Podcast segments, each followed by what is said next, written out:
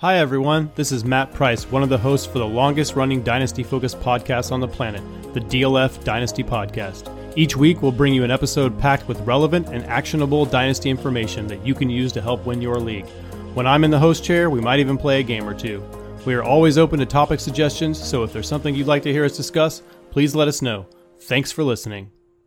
Hey, welcome back to the Dynasty Crossroads. My name is Peter Howard at PA Howdy on Twitter. This is a member of the DLF family of podcasts.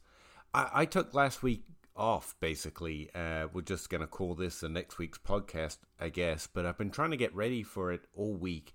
Um, and the reason is I got pretty deep into my breakout research again and just kept thinking that I could do better at it before I recorded the podcast. And then I was a week late on both the article that I've uh, told Patreons I was going to write up for them and this podcast. And uh, yeah, we're just going to go. We're going to talk about potential breakouts for 2022 in theory, um, and also some just interesting things to know about who's more likely to break out or do better than we have seen before previously um, for fantasy football and next season.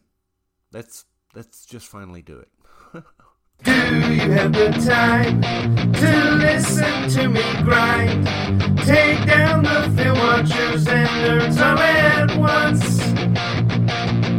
I am one of those skeptical of status quo.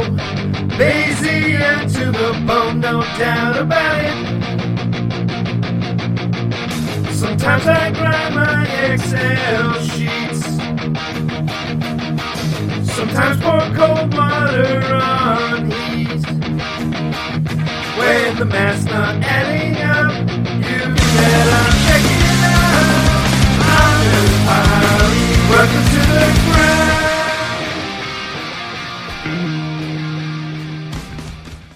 So here's my first fun fact about breakouts. They're actually incredibly important, not just in terms of positive expected value because we draft them late and they end up finishing higher, um, but because a lot of breakouts happen. This is something that's been playing in the back of my mind since Tom Kislingbury uh, mentioned that we over exaggerate proven producers, and I think he's wrong, but also right. Um, and one of the things my common breakout table showed me almost as soon as I built it in my NFL database is we see pretty much every type of breakout every season. And that struck me as interesting as well. So let me put it to you this way because I think this is an actionable and interesting way of saying all of that. Um, top 12 running backs and wide receivers. So, wide receivers and running backs have finished inside the top 12 in overall season long numbers. So, the most valuable for the entire season, top 12 running backs and wide receivers. Um, about 50% of them finish inside the top 12 the following season. Now, that's about. So we have some extra percentages one way or the other, but it's about 50% year over year. Um, that's both incredibly important because it's better than any hit rate group for a rookie or most other hit groups. Like over the majority of players actually repeating inside the top 12 is actually really interesting in terms of fantasy and why proven producers are good. However, around 40% of top 12 players on average year over year are actually breakouts.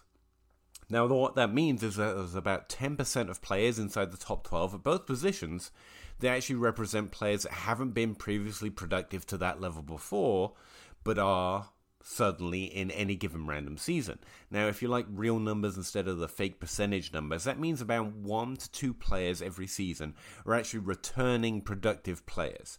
So, if you want to think about the running back position this year and what we commonly think in both redraft and dynasty ranks right now, it's that CMC and Saquon Barkley are going to come back to the top 12 this year.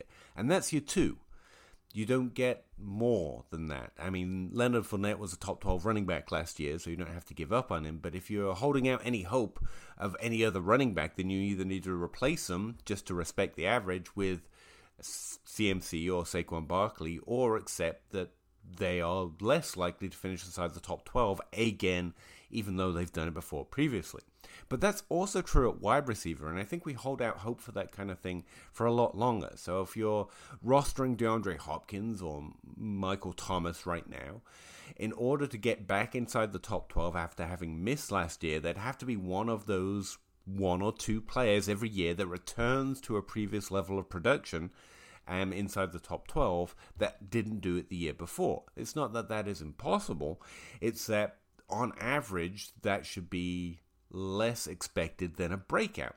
Now, breakouts are something we heavily focus on in fantasy, probably a little bit too much, but it is interesting to think about them being a larger majority group in any given random season than previously productive players returning to their previous levels of production um, in any given random season.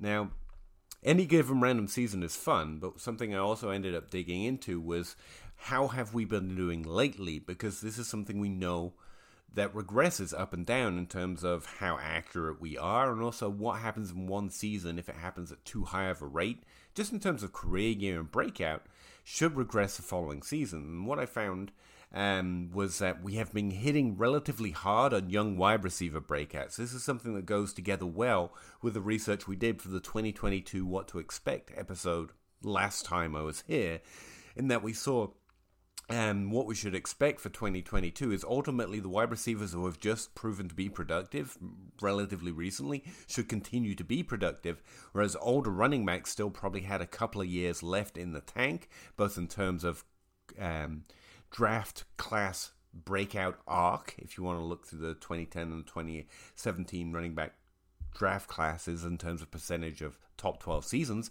um, whereas wide receivers were aging out. So the classes from 2013 to 2015, not that they're going to be less good, but we're really seeing the tail end of that era of wide receivers coming to an end in terms of what's typically happened previously in the NFL, which puts me in the awkward position of saying Team Old Guy is kind of rocky. If you're in Dynasty right now, it's kind of time to sell a year early rather than a year late, unless, of course, you're in that position where, and you should try to always lean, points being more important than value, in my opinion, in Dynasty. But if you're at all uncertain of your team, continuing to hold on to Michael Thomas or Keenan Allen or Mike Evans might be the wrong move because while many of them still and consistently represents very decent bets for points in a given season. Just broad galaxy braining it a little bit. And even though they should score points this year, we're probably seeing the end of that era of wide receivers continuing to be relevant inside the top 12 and, and should move on from them, especially if we need to be a year early rather than a year late. Whereas that's normally the reverse of how it's described, whereas running backs we sell a year we sell all running backs all the time because we want to be early rather than late. But going into 2022, that seems to be reversed. And that holds up with these breakout trends. We've been hitting very hard and very well in that we've actually had more, 7% of wide receivers breaking inside the top five inside the first three career years more often than we have over a 10 year cycle over the last three years. And in the top 12, we've seen them. We've seen 12% more season produced top 12 wide receivers inside the first three career years than we typically see in that 10 year cycle. Whereas running backs, it's about on average. Actually, we've been hitting relatively hard on older running backs hit inside top the inside the top four. So again, our typical and average inclination to lead toward lean towards young running backs should stand pat. We should continue to following the same trends. And yet, those top 12 running backs, so it balances out fairly well, have been hitting a little too hard um, inside the top, in the inside the first three career years. And you can see how I just don't didn't feel like I was ready to do this episode yet. Like I'm still learning all this stuff to put inside of an actionable um, piece of advice, and it's this. It, it's exactly what I tried to start this sentence off with. It's sell older wide receivers. For the first time, I really feel like if you're at all uncertain and finishing in the top three or four in your fantasy league, it's probably better to be out a year early than a year late on older wide receivers, whereas running backs, pretty much the ones you've seen broken out, are the ones you should heavily target. And an older running backs probably still have a year or two left in the tank on average um, more than we typically expect based on their career year breakout arc, the ones that are relevant inside the top 12 right now. Um, so, outside of what happens in any given random season, that's what's happening lately. The young wide receivers who are breaking out right now are probably more likely to be relevant over the next few years, whereas the older wide receivers are probably ending their fantasy career arc at least. So, what about those 40% of players that break out inside the top 12 running back or wide receiver in any given random season? Well, there are some interesting things that I think we've mentioned before, but it's worth mentioning. Like, I've been searching for common breakouts, breakouts we should probably expect for Patreons for the last few years, and I think we've been hitting fairly well with a few simple filters.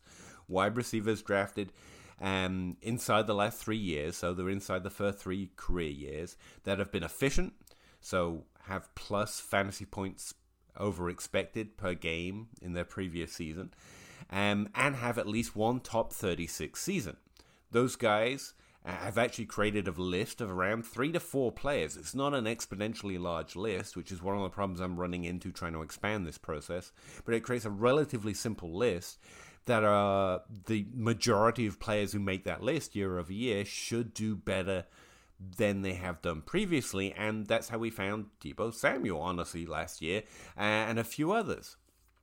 But I wanted to expand it because, especially given the breakout rager research I've been doing, break un, what I would typically describe as unusual breakouts, breakouts that happen after the third career year, is are actually more likely for 2022 the most random NFL seasons because we've been hitting so hard on younger wide receiver breakouts as the new class emerges to be hopefully the 2021 class is going to be one of those classes that carry us on for the next 10 years or so and the classes around them too, um, the older breakouts have actually been relatively rare to the point that um, last year we didn't see a running back break inside the top five or the top 12 outside their third career year for the first time since uh, 2012. Like that has happened every year since 2012. Since uh, since 2012 was the last year it didn't happen.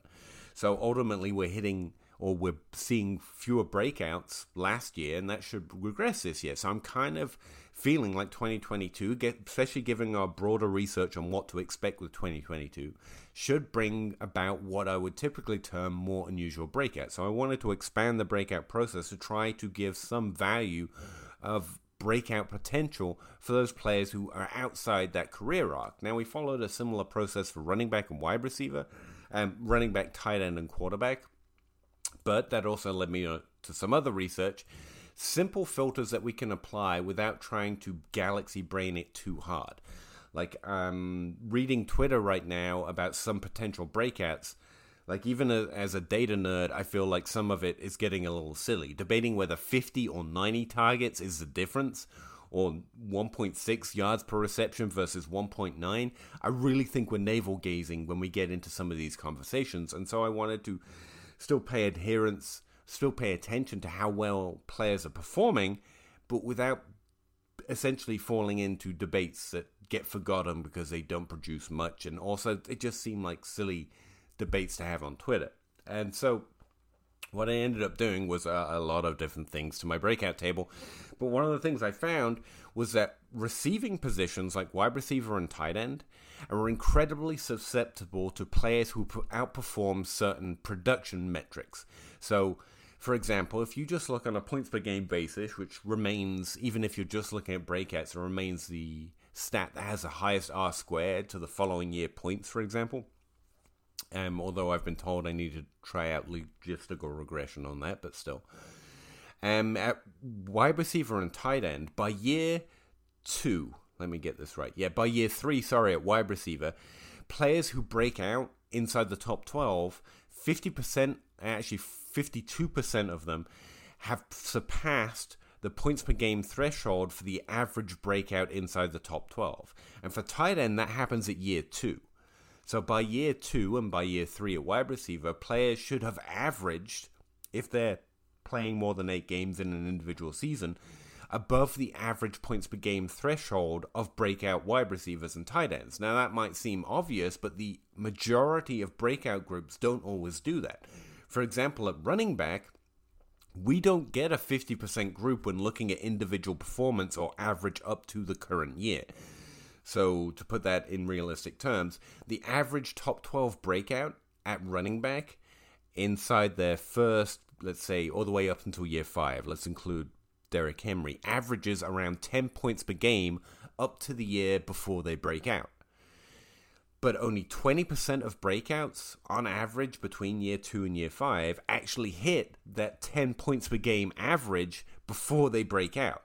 So less than 20% of running backs that break out inside the top 12 have averaged 10 points per game if they've played more than eight games in any of those individual seasons before they break out. So ultimately, saying like Javonte Williams averaged over 10 points per game last year doesn't mean, well, I'm going to use a curse word just in case you got kids in the car, I guess. It doesn't mean shit.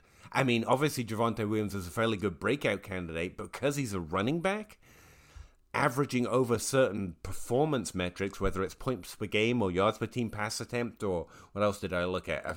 Expected point percentage, positional expected point percentage, even my own sophomore model literally doesn't mean anything because previous performance at running back all the way up until career f- year five it just represents 20% of the hits that have ever happened. Like, that's not good enough if you're going to say someone is more or less likely to break out into to be one of those 40% of players that break out on a year by year basis inside the top 12. And that does not get better if you break it down into the top 24, which is good because at running back you don't we don't ultimately care about the top 24 running backs. At wide receiver, it matters a little bit, but also the trends just get weaker the lower production threshold you're trying to hit. And so, actually, I found some use at limiting into looking at top 12 breakouts. But I'm getting into the weeds again here. So, how can we use this? Wide receivers who have not hit previous thresholds are somewhat less likely to break out whether it's points per game or yards per team pass attempt or yards per route run or target share or whatever you want to mention. Then running backs and quarterbacks. Those two positions don't ultimately have to hit certain average points per game or target share or passing attempt share um, before they break out. Those are not the relevant hit groups at running back and tight end, running back and quarterback, but they are the relevant hit groups at wide receiver and tight end. So the receiving positions, the primary receiving positions ultimately. All right. What else can I tell you? Um, it remains true at running back um, when you're looking at top 36 seasons. Remember, I was talking about how at wide receiver we've been filtering for you know players in the first three career years with at least one top 36 season. That also is not a useful filter for running backs going into any particular career year. Whether they finish inside the top 36 or not ultimately doesn't get above uh, really a 30% of the breakouts that occur. And so even that doesn't matter. A player that hasn't finished inside the top 36 doesn't really matter. Running back and running back is actually fairly persistently resistant to simple filters to in order to make you more relevant, uh, more likely to believe in them as breakouts. So ultimately, you're actually left with draft capital and your evaluation of how relevant they are in the receiving game and how much you can expect them to expand their uh, their role in the offense. Which, if we go back to our understanding of how players break out, uh, which we've talked about ad nauseum on this podcast and everywhere else I do content, running backs and wide receivers both tend to break out at level. Now, that's a weird ass phrase and that I should probably find a better way of saying it because there is there is a plus and minus around it. For example, um, Antonio Gibson, one of the reasons I was saying he was less likely to be a top 12 running back this year in 2021 than some were expecting was because we saw him get the job in his first career year and it was somewhat less than a full top 12 running back workload on a per game basis. Now, he actually did break into the top 12, but in a somewhat muted fashion. I feel the hype on him has ultimately cooled. And I think I can count that as a win.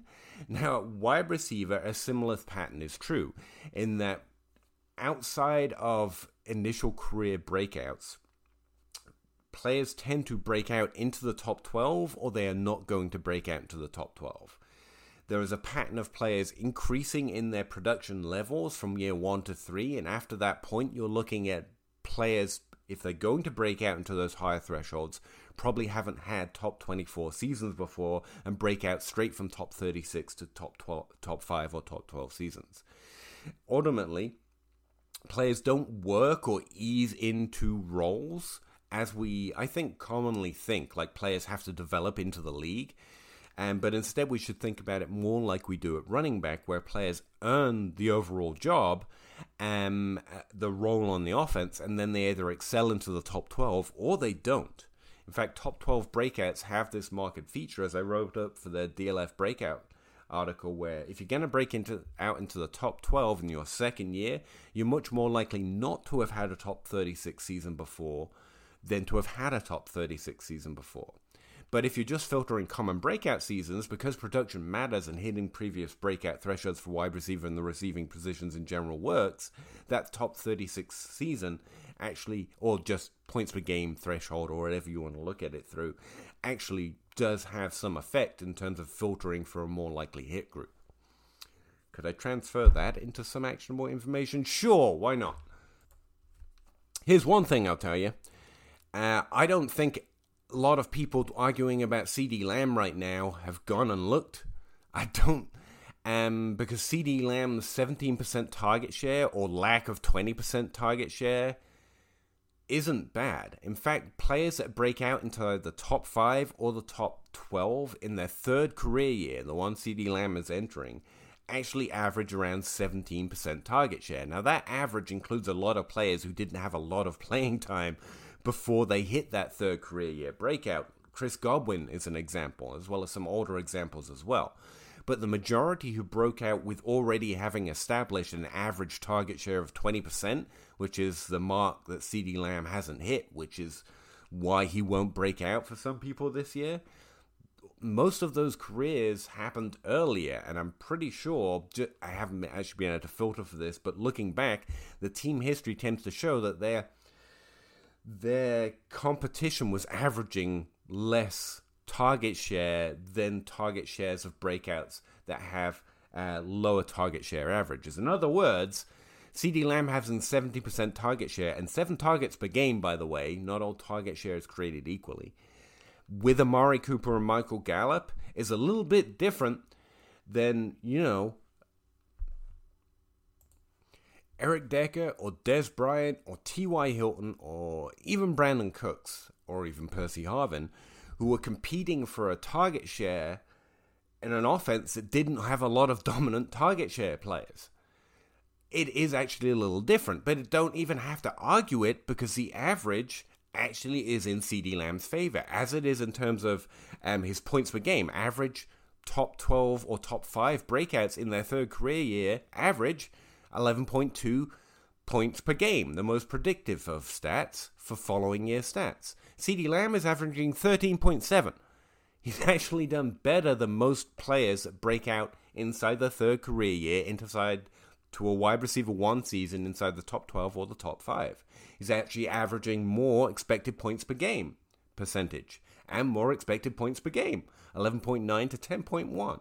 He's averaging more efficiency 1.8 8.3 or whatever fantasy points over expected per game than the average breakout, which who were averaging 1.7 1.17 fantasy points over expected per game. He's averaging a larger expected points performance in terms of how effective he is at turning his expected points into actual points per game. He's actually outperformed the majority of breakouts and has a similar role to the average who break out inside the top 12. I can find nothing reasonable outside of bad arguments on Twitter about target share not hitting 20% yet to suggest that CeeDee Lamb isn't the most likely wide receiver breakout this season at any level, let alone inside the top 12 or the top 5. Now, he, this is already priced in both to his ADP and his trade costs, so there's not much of a dynasty takeaway here outside of if you're feeling shaky about having CeeDee Lamb on your team, I'm much more confident after having gone back and look at looked at breakouts inside the third year. It's also worth noting, obviously, the basic breakout trend research uh, was necessary for trying to get a little bit deeper on it. And the third year is the most likely year for wide receivers to break in break out inside the top 12 or the top 5 for the first time. As I was saying earlier, there is a progression of ceiling in terms of when breakouts happen, and that the most likely top 24 season breakout year for a wide receiver is their, in fact, their second year. And we've talked about that before. the third year being overrated in terms of a breakout potential, mainly because they have to have some level of production as a receiving position before they break out into a higher threshold. And the third, the second year is actually the most common breakout we see of any position um, at any level. The second year wide receiver breaking inside the top 24 is the most common breakout that we see but a wide receiver breaking inside, breaking out inside the top 12 or top 5, the most common year by far is significantly in their third year. So not only is CeeDee Lamb entering the most common top 12 breakout year, he's doing it with either above average um, opportunity and certainly above average performance on that opportunity compared to most who broke out. Now, again, CeeDee Lamb could not happen. There is no such thing as safety but I think most of the reasons that I've heard, at least, about CeeDee Lamb not uh, breaking out next year or having high, wide receiver one season is poppycock. What I'm much more concerned about is that Amari Cooper not being on the team means the team is less effective and the team might see a regression in overall production and ability to move the ball down the field. But CeeDee Lamb himself has not only performed very, very well on the opportunities earned, he's actually earned an above average level of opportunity, especially given his situation, and outperformed it, I would say. When we should expect him to break out uh, as a wide receiver one in 2022, as in fact the ADP suggests most people are well aware of, and I think most people are navel gazing and hoping maybe that variance hits and he doesn't break out and they can say they predicted it, but m- most reasonable signal would suggest that he should. The only breakout I can find that's more likely to happen in 2022 is Kyle Pitts breaking out inside the top five. Now, again, that's baked into ADP. No one is unaware that Kyle Pitts should break out inside the top five just by literally catching a second touchdown. That would probably do it. And perhaps underrated, especially when you're looking at basic filters, Pat Freiermuth is just as likely, based on the metrics and the simple filters I just applied, to break out inside the top five for the first time next year. And I think that's relatively interesting. Now, obviously, there's a drastic difference in price there, and I think Pat Freiermuth is still ranked inside the top 12 dynasty tight ends because we do know to adjust for age. But the second year for tight end is actually a very important breakout year. Now, there is, as we talked about before, a, a, stabilization of breakouts at tight end after the second year, that big breakout year for players breaking outside, uh, breaking into the top five for the first time happens in the second year most often, especially inside the top 12. But then there's a stability um, in their third, fourth, and fifth year that just doesn't exist at wide receiver. We just see this this slow trickle of tight end breakouts after that second career year instead of the drastic drop after the third year of wide receiver. Okay, I realize I'm getting the time now, and as I feared, a lot of this is regurgitating stats. I'm pretty sure you fast forwarded it, but hopefully some of those notes were of interest to you, and some of the names I mentioned, like CeeDee Lamb, Pat Freiermuth, very like four seconds ago, um, stick out to you. So I just want to run down some other breakout potentials in 2022 that I don't know in my small bubble are either not mentioned or somewhat undermentioned and I think there might be value in me mentioning that to you in your Dynasty League if you happen to be looking for that kind of player.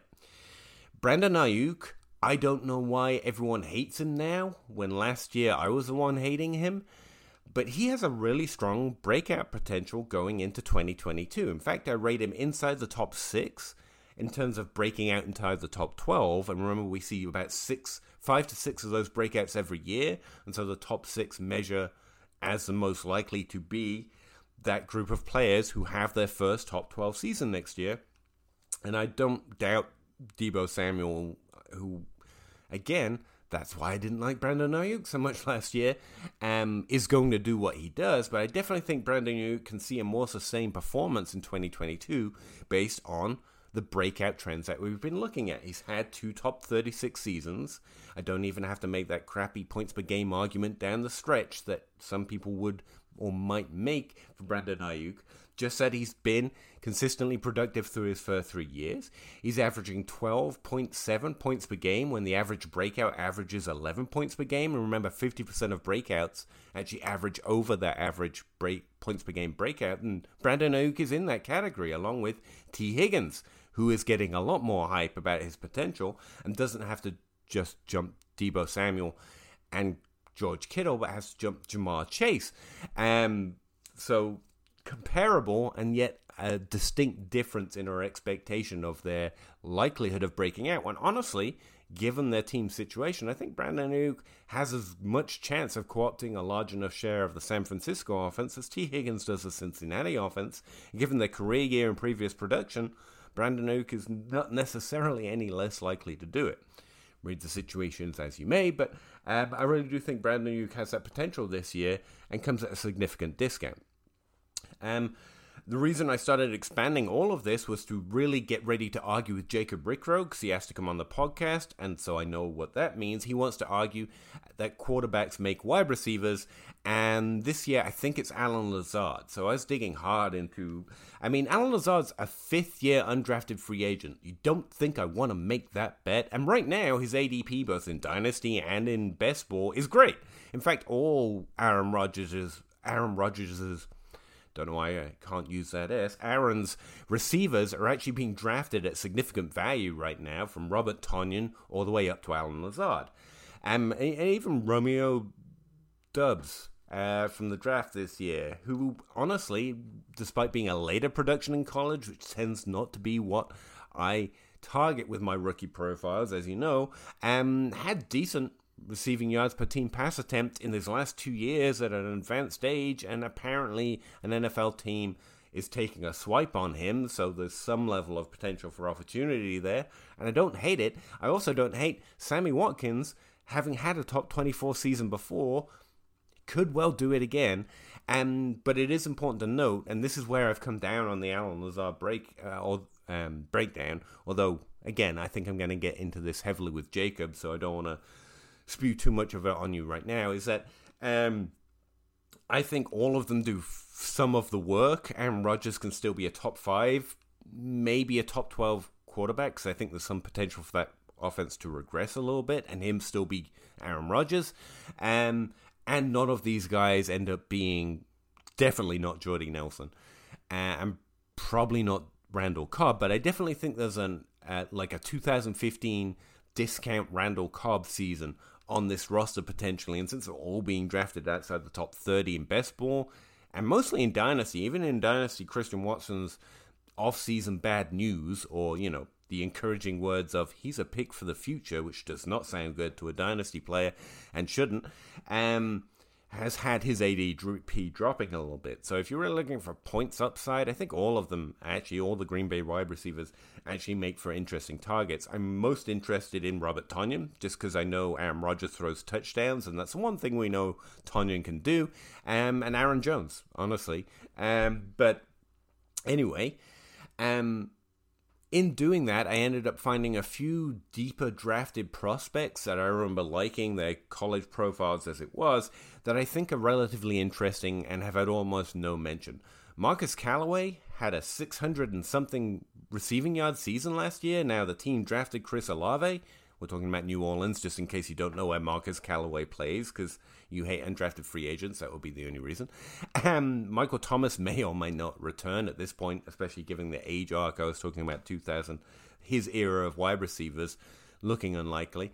Um, and they actually signed Jarvis Landry. So there's a lot of potential, and Alvin Kamara obviously on that roster that should continue to produce. But Marquez Callaway had a 600 plus yards receiving season last year. He's going into his third career year, so inside the common breakout threshold.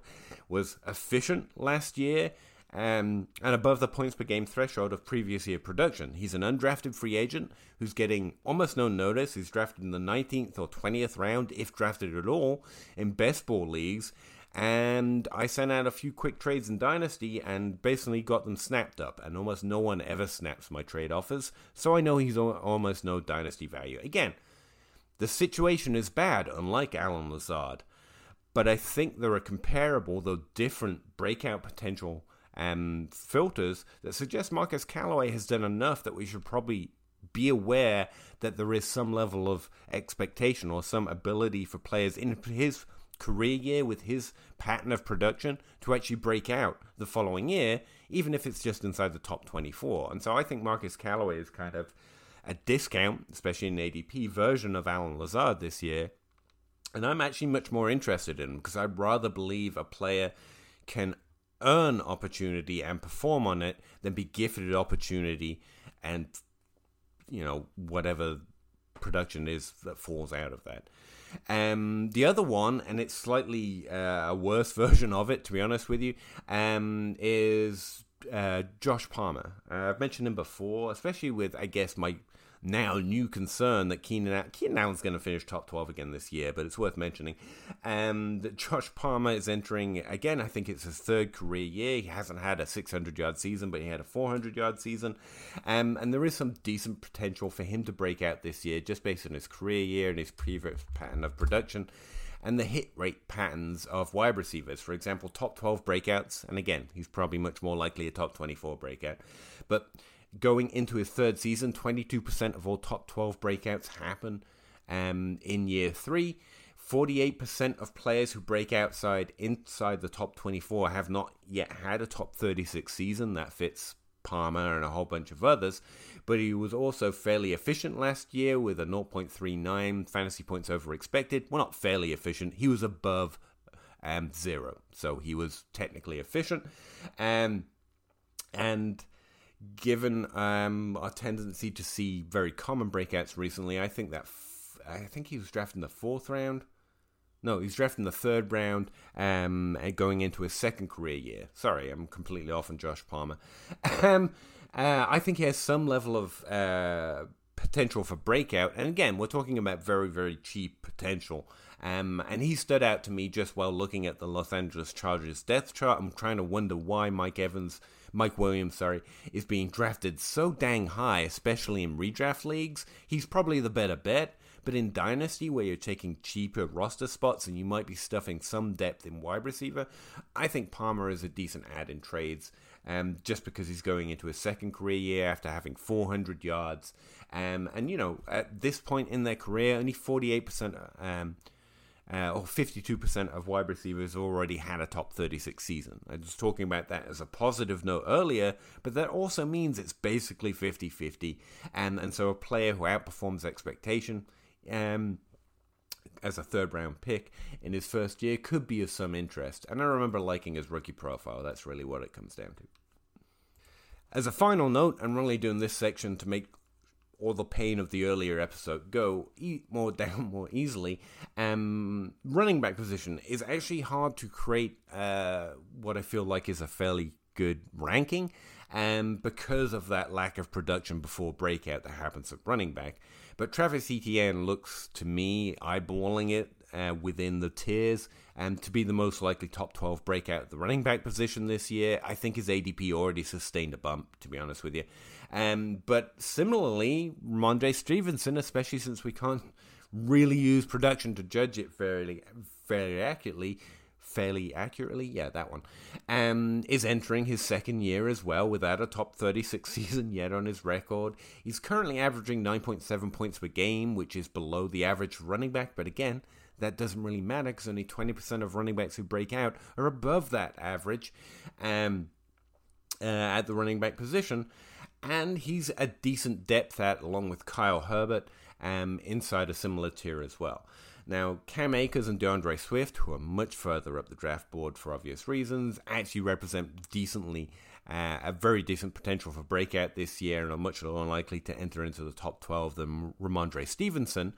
But a player that I find more interesting is actually Clyde Edwards Helaire because that third year breakout for running backs is actually somewhat underrated. I mentioned earlier that the most common breakout ever in any given season is a wide receiver breaking in, out inside the top 24 for the first time. But the second most common is a running back breaking outside, breaking into the top 12 or top 24 in their second or third year. They're actually virtually neck and neck, so I'm just going to count them as the same thing. And so Clyde Edwards Helaire, and he's had a top 24 and a top 36 season, which at running back doesn't matter so much. And the fact he's averaging 12.8 points per game doesn't matter so much. What does matter is he's on the Chiefs. He's somewhat discounted because of a disappointing uh, season last year, considering how how we drafted him, which does not necessarily affect his ability to perform on the opportunity he gets on one of the best offenses, offenses in the league. Um, and this is a really common breakout year, even if he's looking like a less potential uh, breakout himself. And so I still think there's some more juice in the squeeze. We can just lose a little bit more before we finally give up on Clyde Edwards Helaire, or don't. But I think he stands out to me just based on the career year he's in. Um, and the fact there's a significant discount right now when he's still kind of mid career arc in terms of producing those higher expectations. We tend to give up on running backs early, um, as we should give up on players early. But Clyde Edwards Helaire has kind of been performing, but it's been disappointing to our expectations more than it's been disappointing to what running backs typically do. Um, he's actually been slightly over average compared to what running backs typically do. It just hasn't hit what we were hoping for. And so I think there might be some hope left in the can on my end. Um, anyway, again, I really have to get my arms around this and finish writing up my breakout article, but hopefully some of that is interesting. I'm also tooling up for what I think is going to be a really interesting conversation with Jacob later on. Um, so stay tuned for that. Please don't leave me. I know this was a lot of stats thrown at you all at once. Well, not really a lot of stats, a lot of talk about a few, very few stats. Um, but let me know what you thought of it. I really appreciate it, and I will definitely talk to you before a week's out. That that shouldn't happen again, right? Yeah, won't happen again. Talk to you again uh, really, really soon. Thanks. Bye. Yeah. Chicken or crow, chicken or crow, crossing the road, go. Clicking a pole, Twitter is gold, player unfold, so. Jake on the table and Nate on the plays, no. Pete enumerates the plays, they're analytical. Picking my nose, don't really know if I like that. Picking their brains, got different lanes, but I like that. Picking these guys, all of these times, all of these nice stats. Picking apart, the film is an art, always a fight back and forth. There is no order, they disorder more and more because the players ain't no older. They some hoarders or some mortars, dropping bombs without no borders. You got that I, I like mortar, peak grinding numbers like molars. I don't know anymore, I am at a crossroads. Chicken or crow, chicken or crow, crossing the road, go. Clicking a pole, Twitter is gold, player unfold, so. Jake on the table and Nate on the plays, though. Pete enumerates the plays, they're analytical. Chicken or crow, chicken or crow, crossing the road, go. Clicking a pole, Twitter is gold, player unfold, so. Jake on the table and Nate on the plays, though. Pete enumerates the plays, they're analytical.